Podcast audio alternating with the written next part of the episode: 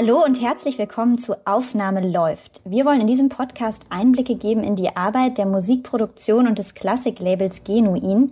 Und in dieser ersten Folge soll es erstmal darum gehen, wie Genuin überhaupt entstanden ist. Dazu mache ich eine kleine Zeitreise zurück in die 90er Jahre mit den Gründern Holger Busse und Alfredo Laceras Hakobian. Hallo ihr beiden. Hallo Eva. Hallo Eva, grüß dich. Genuin ist heute ja gleichzeitig eine Produktionsfirma und ein Label. Das Label kam aber erst äh, viel später dazu, deswegen fangen wir jetzt erstmal mit der Musikproduktion an. Ihr habt beide zusammen in Detmold an der Hochschule für Musik Tonmeister studiert und habt dann schon im Studium äh, ja eigentlich die Firma gegründet. Wie kam es dazu? Naja, wie kam es dazu? Wir waren äh, ein paar Studenten, die in irgendeiner Weise Auslandserfahrung oder Verknüpfung hatten. Äh, wir hatten einen Koreaner, wir hatten einen in Deutschland aufgewachsenen Spanier äh, mit Verbindung nach Spanien und Holger, der ähm, in Thailand zu der Zeit aufgenommen hat. Und ich habe gedacht, in Deutschland ist nichts mehr zu holen. Hier heißt es zumindest immer. Ähm, und wir machen jetzt eine Musikproduktionsfirma, die sich halt auf andere Länder konzentriert. Das war so die Ursprungsidee. Und eines Morgens hat er mich dann überredet, äh, anstatt in die äh, was war das, Elektrotechnik oder Elektroakustik-Vorlesung zu gehen, mit ihm irgendwo in ein weit entferntes Stehcafé zu gehen und hat dann zwei Stunden lang auf mich eingeredet, dass er doch unbedingt eine Firma mit mir gründen wollte. Ich glaube, so war das, oder? Und dann nach zwei Stunden habe ich, ja, ja, nach zwei Stunden habe ich gesagt, nee, äh, ist gut, ich bin dabei. Du wolltest ähm, dich einfach nur ja, hinsetzen, so glaube ich. ging das eigentlich los. Ja, ich hatte genug Kaffee getrunken. Also Alfredo war hartnäckig genug. Unbedingt. Und dann haben wir im Keller seiner Eltern in einem äh, ehemaligen, was war das? Ein Gästezimmer, Gästezimmer eigentlich, ja, genau. Im Keller. Da haben wir einen Schreibtisch hingestellt und ein Telefon und einen Computer und haben gesagt, okay, jetzt geht's los. Könnt ihr noch mal ganz kurz erklären, weil ihr gerade gesagt habt, Alfredo, du dachtest, in Deutschland ist nichts mehr zu holen. Äh, was war das da für eine Situation in der Musikbranche? Ich meine, von Streamingdiensten waren wir noch weit entfernt. Aber war irgendwie schon das Ende der CDs in Sicht oder was, wie meinst du das? Nee, in dem Sinne nicht, aber es gab natürlich schon viele Musikproduktionsfirmen und etablierte Label und uns wurde im Studium irgendwie geisterte halt immer durch, durch das Institut, dass man als ganz klassischer Tonmeister, der einfach jetzt in Anführungsstrichen nur Musikaufnahmen machen möchte, eigentlich keine richtige Chance mehr hat, weil einfach schon so viele am Markt sind.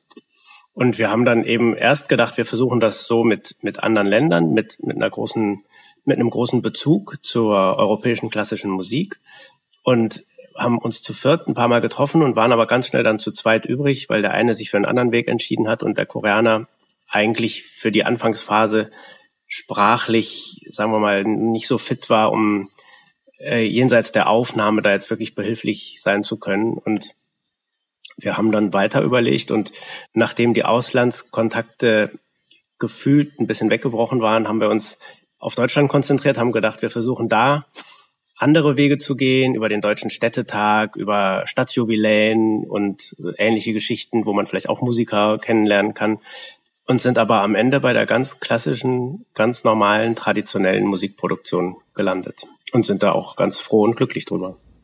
Und nochmal zurück in euren Kellerraum da mit dem Schreibtisch. Äh, wie habt ihr denn dann angefangen, auch sonst mit Equipment? Weil man braucht ja unheimlich viel Technik, um äh, Musik aufzunehmen. Konntet ihr da von der Uni irgendwas leihen oder habt ihr einen Kredit aufgenommen und äh, euch Sachen angeschafft? Ich glaube, das war doch recht unkonventionell. Wir haben einfach kleinere Aufnahmen gehabt und wenn wir dann ein bisschen Geld dafür bekommen haben, haben wir uns dafür zwei Mikrofone gekauft. Oder mal ein Stativ oder ein paar Kabel und den Rest hat man sich am Anfang immer dazu geliehen. Man kann ja überall ähm, ganz offiziell Technik leihen. Das ist ja kein Problem. Hm. Und so hat sich das so nach und nach aufgebaut. Wir waren nicht risikobereit und hatten jetzt nicht gedacht, wir nehmen mal jetzt ganz viel Geld in die Hand und machen dann was ganz Großes. Ähm, sondern im Gegenteil, wir haben das ganz klein aufgezogen. Und ähm, was waren das denn dann für äh, erste Aufträge, die ihr da hattet, wo ihr dann nach und nach ein bisschen Geld bei rumkam? weit, weit weg von dem, was wir heute machen. Ja, das will ich jetzt unbedingt genauer wissen. Ach, es war lustig. Es war ein Zupforchester aus dem Niederrhein und das war ein Musikschulorchester mit Kindern zwischen acht und 16 Jahren und äh, der Polizeichor Detmold. Ja, und Laienensemble. und das ist natürlich erstmal vom musikalischen Anspruch weit, weit weg von dem, wofür man Musik studiert. Auf der anderen Seite ist der Prozess an sich aber der gleiche wie bei einer professionellen Aufnahme auch. Und ähm, da die Stimmung sehr entspannt ist und vielleicht auch in der Anfangszeit nicht immer alles auf Anhieb sehr, sehr gut klappt, hat man da sehr dankbare und geduldige Musiker, die einfach glücklich sind, eine Musikaufnahme zu machen. Und wenn man mal zwischendurch eine Stunde braucht, weil der Computer abgeschmiert ist oder irgendwas, irgendein Mikrofon nicht funktioniert, dann machen die halt Pause und trinken Kaffee und sind gut gelaunt. Für die ist das Freizeit. Und das, mhm. hilft, das hilft sehr, eigentlich erstmal überhaupt Routine zu kriegen und zu gucken, wie funktioniert das alles außerhalb des geschützten Raums der Hochschule, wo, wo man alles immer griffbereit hat und ja auch alles kannte im Grunde. Vom Raum angefangen über die Technik bis zu den Kommilitonen, die vielleicht rumgeistern und die man fragen kann, wenn gerade was nicht läuft. Wir waren damals erst im fünften Semester, hatten also gerade eigentlich erst unsere technischen Voraussetzungen soweit gelernt und ganz wenig Übung. Das heißt, wir mussten einfach wirklich mit den Musikern und unseren Aufnahmen zusammen wachsen mhm. und ganz viel lernen. Und hat es dann das Studium total verdrängt? Anfangs nicht so, aber dann immer mehr eigentlich. Ja, wir haben immer mehr gearbeitet, immer weniger studiert. Das war dann schon irgendwann ein Punkt, wo wir uns gegenseitig in den Hintern treten mussten und sagen, komm, lass uns mal diesen doofen Abschluss noch machen. Mhm. Sonst ähm, hätten wir den vielleicht gar nicht mehr geschafft oder nicht mehr gemacht, weil wir dachten, eigentlich brauchen wir es nicht mehr. Mhm. Mhm. Und ähm, ihr seid ja jetzt nicht mehr in Detmold, äh, schon gar nicht mehr in diesem Keller, sondern in ganz wunderschönen Räumlichkeiten im schönen Leipzig. Ähm, wie kam es dann dazu, zu dieser Entscheidung für eine neue Stadt? Tja, also wir kommen beide aus Westfalen beziehungsweise Lippe und waren unabhängig voneinander im Vorpraktikum beide in Frankfurt beim Hessischen Rundfunk gewesen, ganz knapp hintereinander. Übrigens lustigerweise auch war ich danach direkte Nachfolger im Praktikum von unserem dritten Kollegen Michael Silberhorn, der auch noch in die Sendung oder ins Podcast kommen wird, ähm, in Bamberg. Wir hatten da bei einer Firma auch Praktikum gemacht. Ähm, und wir wollten immer weg aus Detmold irgendwann und wollten eigentlich nach Frankfurt. Und dann, weiß ich nicht, Holger, du warst, glaube ich, mal irgendwie in Leipzig und ich hatte von Leipzig gehört. Ich war da selbst nie gewesen. Und dann gab es eine Aufnahme in der Nähe von Leipzig, wo ich einfach mitgefahren bin. Und du hattest irgend so ein Erweckungserlebnis, glaube ich, in Köln. Kann das sein? Genau, das war, war ein Jahr davor noch. Ähm, da habe ich eine Aufführung mitbekommen von einem sehr großen zeitgenössischen Werk, Luigi Nono, ähm, und war so erstaunt, was es in der Musikwelt alles gibt, jenseits von unserer kleinen, kleinen Detmolder Käseglocke, die wir da so kannten, dass ich wirklich das große Bedürfnis hatte, aus Detmold wegzugehen. Und habe an dem Abend noch Alfredo eine SMS geschickt, Alfredo, ich wünsche mir sehr, dass wir in einem Jahr nicht mehr in Ich weiß, ich stand zu dem Zeitpunkt, Entschuldigung, wenn ich dazwischen fahre, ich stand in irgendeinem Krankenhaus in Spanien, weil meine Oma da gerade interniert war und bekam diese SMS und wurde gerade ein bisschen panisch, weil ich überhaupt nicht einschätzen konnte, was er sich da gerade vorstellte. Aber deine Antwort war relativ knapp. Ich glaube, es war ein Okay. ja, was sollte ich, was sollte ich auch machen? Und, dann, und, und das war dann tatsächlich ja. so ziemlich genau ein Jahr später haben wir hier in, in Leipzig unsere Dependance erst eröffnet und sind dann nach und nach hier rübergegangen. Hm. In welchem Jahr war das dann?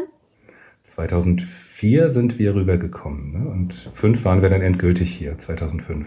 Hm. Das heißt, zu dem Zeitpunkt ähm, gab es dann schon auch das Label, oder? Das habt ihr 2002 mit dazu gegründet sozusagen? Ja, es, es kam einfach der Punkt, wo wir gemerkt haben, dass wir wirklich schon viele Aufnahmen haben und, und einige davon wirklich besonders gut auch waren.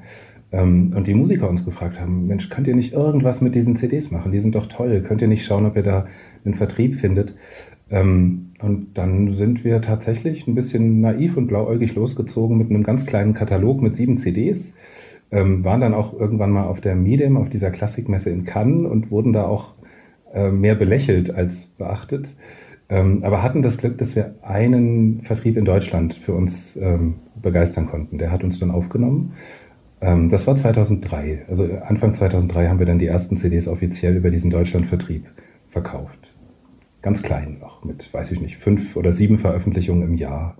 Genau, und jetzt sind es ja inzwischen viele, viele CDs, die im Jahr selber rausbringt. Welchen Stellenwert nimmt es denn jetzt so ein? Also welcher Anteil von der Arbeit von Genuin ist jetzt Aufnahme und welcher Anteil ist Label?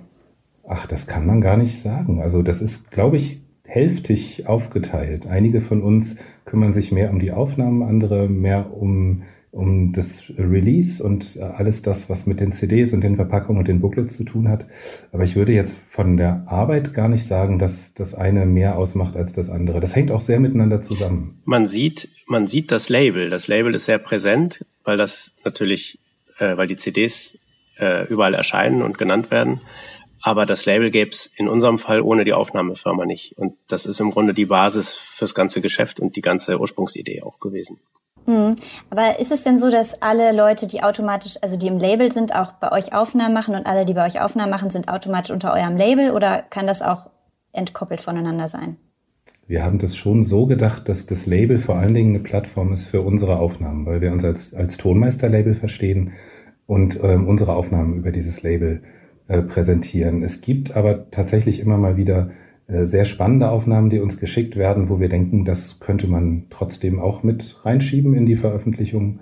Und andererseits gibt es aber auch sehr, sehr viele Aufnahmen, die wir einfach nur für die Musiker machen, für die Orchester oder für den Rundfunk oder für andere Labels, die uns äh, bitten, Aufnahmen zu machen.